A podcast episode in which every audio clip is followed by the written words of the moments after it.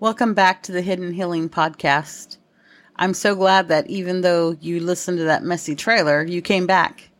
Um, that really excites me, makes me really happy. Today, um, I will be talking about a situation that has actually been going on for some time with me. Um, in doing this podcast, I have started doing little um, ways of avoiding things in life, including this podcast. And um, today was the second day that that happened, not in a row. Um, and I don't want to say second day that it happened. I want to say it's happened a lot of days in between too, but two big days that it happened. And um, the first time when I realized it was going on, I literally was frozen, could not do anything. I had nothing else to do with my day. This is what I planned to do is work on the podcast. And I found myself laying in bed doing the things that we do, scrolling on the internet, on Facebook or on Instagram, um, watching Netflix shows for hours on end and eating comfort foods that make me feel horrible afterwards and put me in kind of a downward spiral actually when I use food to comfort myself like that. And I didn't know what to do. And it was almost as if God laid this in front of my lap. I got on YouTube and um, this psychiatrist that I listened to, his name is Dr. K, and he actually has a um, a mental health coach coaching company um, called the Healthy Gamer. He actually um, is someone my son introduced me to. So he teaches people in the gaming world how to be healthy gamers, I guess. And um, the cool thing about Dr. K is that he actually was really lost for a while and ended up um, moving to India to become a monk. And I believe he's um, Indian but he was an American. Um, and so he moved to India to become a monk. That's what he thought he wanted to do. And uh, he studied all kinds of alternative therapies, but he ended up back in the States and became a psychiatrist. So um, he's kind of married both worlds, and there's a lot of tools and strategies that I have learned from him that I appreciate very much, including um, different types of mindfulness meditation. So, um, Dr. K had a video that popped up on the day that I needed it, and the listener had asked him about a problem that he'd been experiencing, which was exactly what I was experiencing, which is being stuck in your head like analysis paralysis, um, not being able to do things. Apparently, this guy had been underperforming at his job, and so he was doing a lot of research and trying to figure out what the best advice he could come up with was. And on the internet, he found out um, a, a lot of stuff he came up with was like um, how to overcome perfectionism and learning how to just be enough and not try to be perfect and practicing self compassion and um, aiming for good enough, that kind of stuff. And he felt better for a little while, but then he would come back to, you know, this problem he was having where he was still not able to accomplish the things that he wanted. And he was having anxiety and distractions and cravings and all the things that I had talked about just a minute ago with the ways that I was trying to be in avoidance and not get the thing done. So he said that he tried so many strategies and he'd done so much critical analyzing of himself and that he cannot figure out this problem. So he's coming to Dr. K and asking him, Hey, how, you know, what's your take on this? Um, you know, I've tried to be kinder to myself. I tried to, you know, like figure out what the problem is and, and solve it and nothing was working. And this is exactly what I was experiencing that day. And I have to be really honest, a part of me wanted to turn off the, the, um, video and get get back on my my scroll through Facebook. But um I know that I've wanted to do this podcast for a really long time. So, um, and also I don't like the way that I feel. You know, if you have been in this position, a lot of times what happens is you keep avoid, you know, you try to fix the thing, you can't fix it. You find yourself incapacitated in one way or another, whether it's for me, Now, I haven't done this in quite a while, and this is something I learned from my mom. But when I have stress or something's really bothering me and I feel like I can't deal with it for some reason, my nose will just start running like a faucet. I kid you not. Just like almost like water, just will, I'll just be standing up and drip, drip, drip, like rain off the ceiling, you know? I mean, not the ceiling, the roof. um, and it's exhausting because if you can imagine that happening for, and I'm not exaggerating, three, four, five, six, seven, eight hours, it's really exhausting. And so, what I end up doing, because I can't keep blowing my nose every two seconds and I can't have snot running down my face, I end up just laying down in bed and honestly just plugging my nose with tissue um, or putting my, you know, laying on my back with my head up so that it just doesn't come down. And it has not served me well, but it has been a coping strategy that I've used. And these days I'm a lot better. So the other day when I was laying in bed and I couldn't get out of bed to do the things and I was trying to soothe myself, that that was um, unusual and hadn't happened to me for a long time. And so the thing about it though is when you have those days, you feel like crap.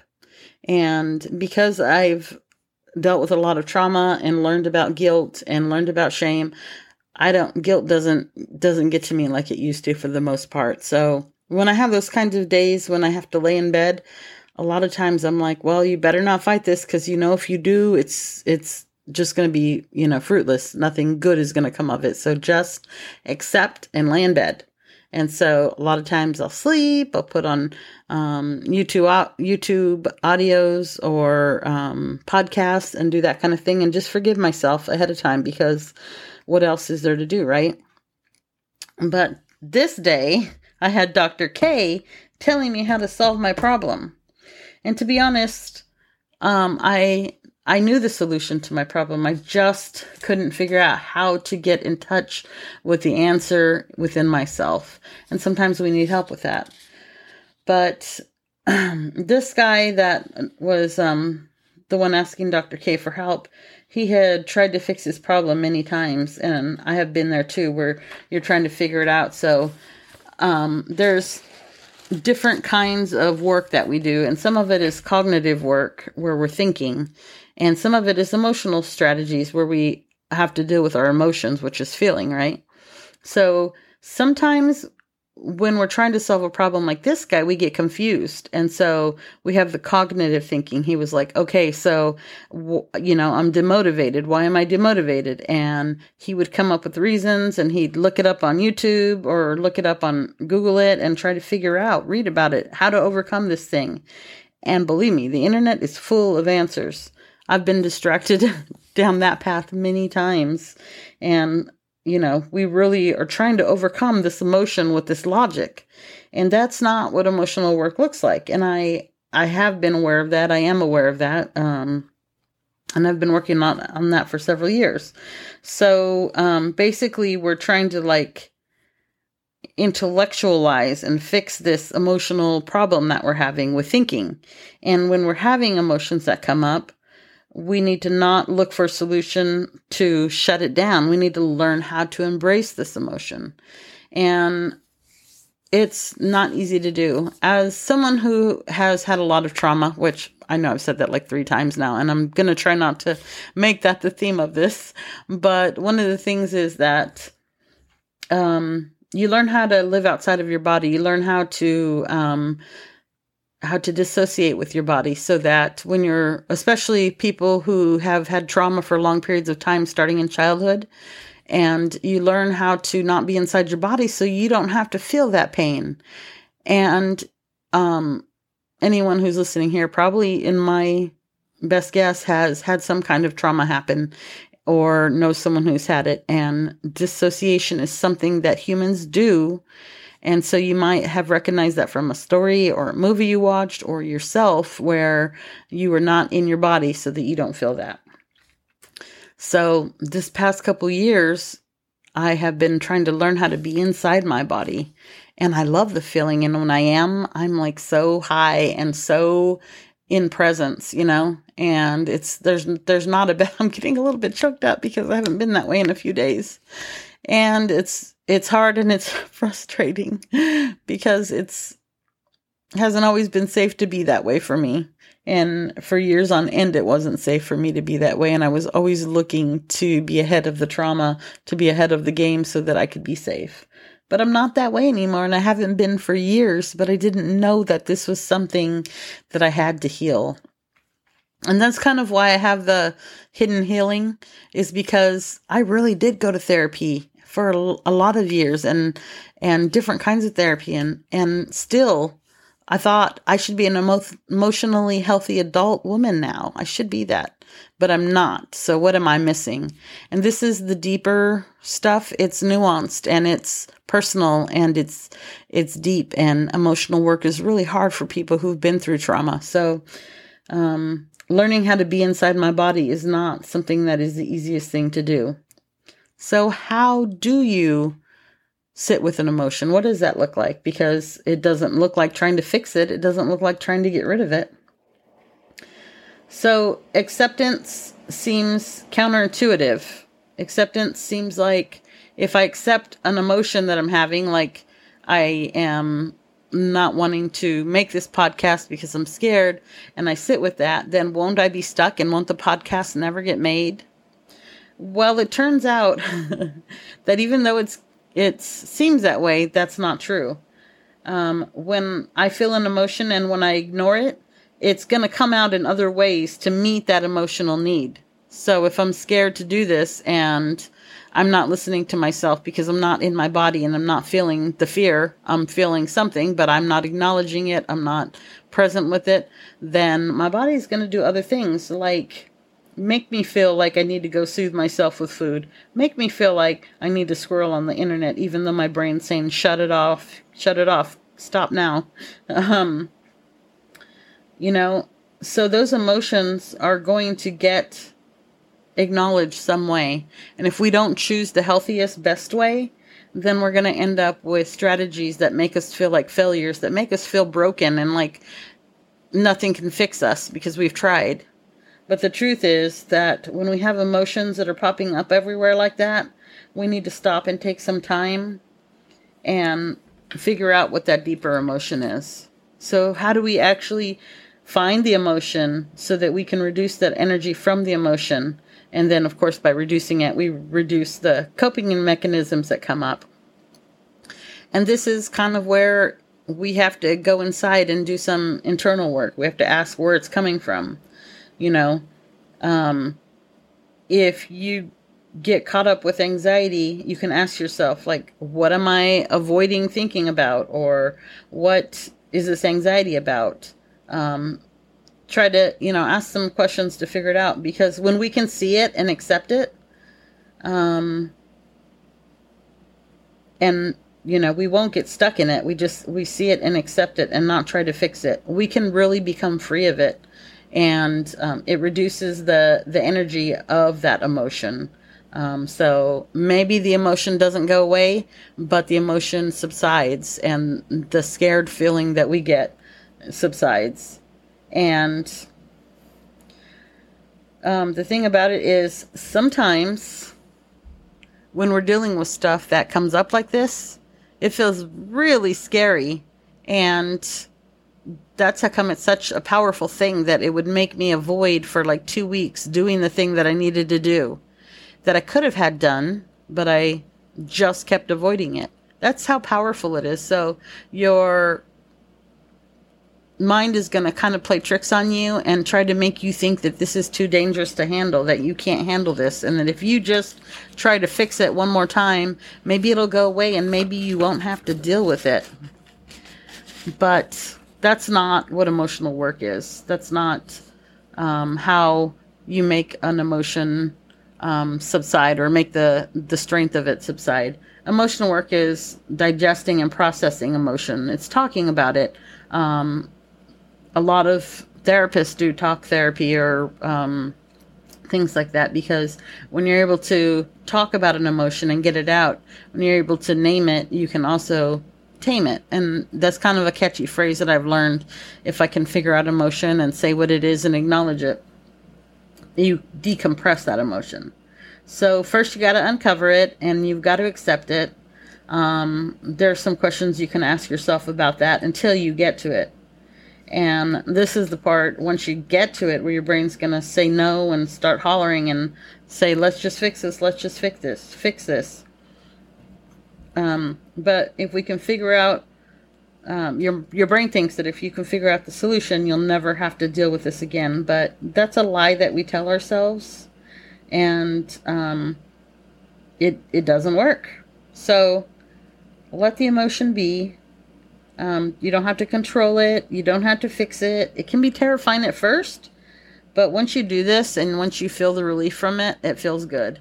So the day that I was having that oh avoidance day where I felt like I couldn't get out of bed or do anything except for scroll on the internet or eat food. Well, that day when I was listening to this, I started asking myself those questions and I got in touch with it and I had absolute amazing time with that and I got up and I was able to do the thing that I wanted to do and it felt so good or at least do part of it.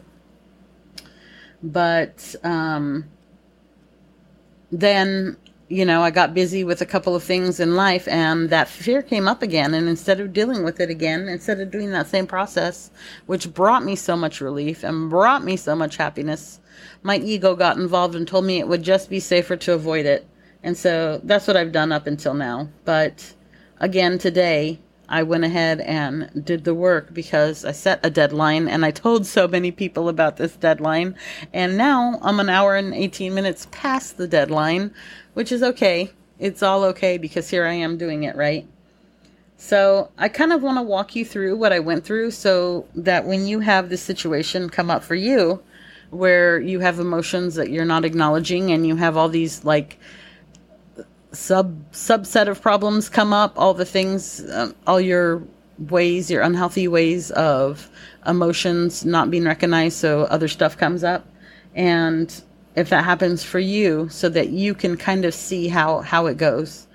So, first, I noticed that I wasn't wanting to do this, and I was stuck in bed. You know, um, it didn't feel good and I didn't like it. So I had to figure out what the rationale was. What was the thing I was trying not to do? And of course, I figured out quickly that it was the podcast. And then um, once I once I figured that out, you have to um, go to the next step, which would be to go a little bit deeper. So the emotion that you're feeling right now is a consequence of avoiding something. That's that's what I was having. So I was avoiding doing the podcast and I was having all this fear that I didn't acknowledge and so I was having other stuff come up. So after I noticed the rationale which was that I was afraid to do the podcast, I had to like move a little deeper and figure out why am I afraid to do that podcast? Well, I can tell you even without thinking about it that I was afraid to do the podcast because I was afraid to be seen. I am afraid to be seen my experience and all the things that I have to say are are like if you could just they're burning a hole in my chest. I want to share them so much so that maybe some other person could benefit themselves. But at the same time, um, one of my big hangups is I wanted to be normal. I felt like my whole life we were we stuck out like a sore thumb, and I felt like all the things that my mom did, um, which weren't, I guess, common in the people that she hung out with, like um, positive mental attitudes and self help and um, going vegetarian and just all the hippie things, I guess. Um, I wanted to be normal.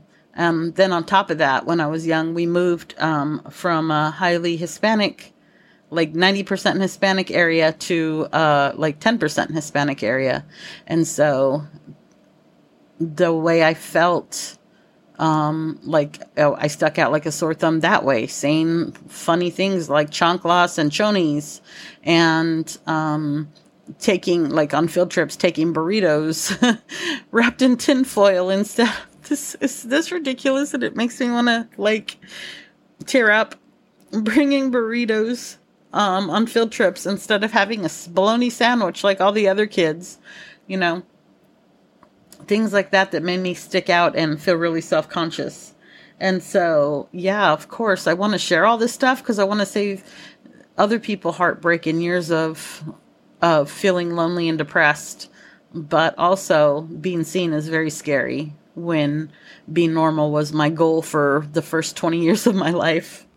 So, once I once I was able to say that, um, the next step is to find out where you feel it in your body. And for me, even right this second while I'm talking to you, my throat is very tight and I can feel just like stuck energy there. Like it's just, it doesn't feel good. It feels tight and it feels uncomfortable.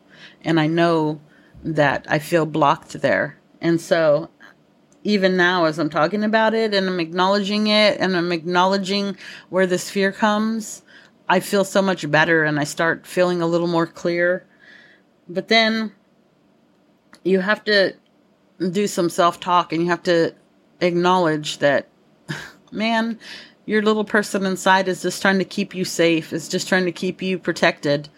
And what what kind of skills that you learned with the life experiences that you had, but also that it's safe to let that go right now because I'm 49 years old. I'm not bringing, well, actually, I do bring burritos places for lunch because I like them, because that's what I'm, I like to eat. And, um, it's okay for me to be different.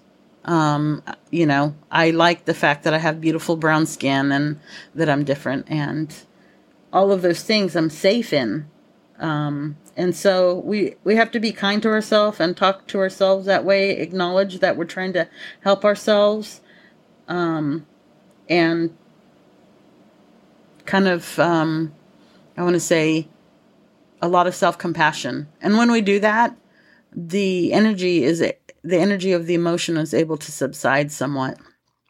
And just saying all of that stuff, I feel so much better now.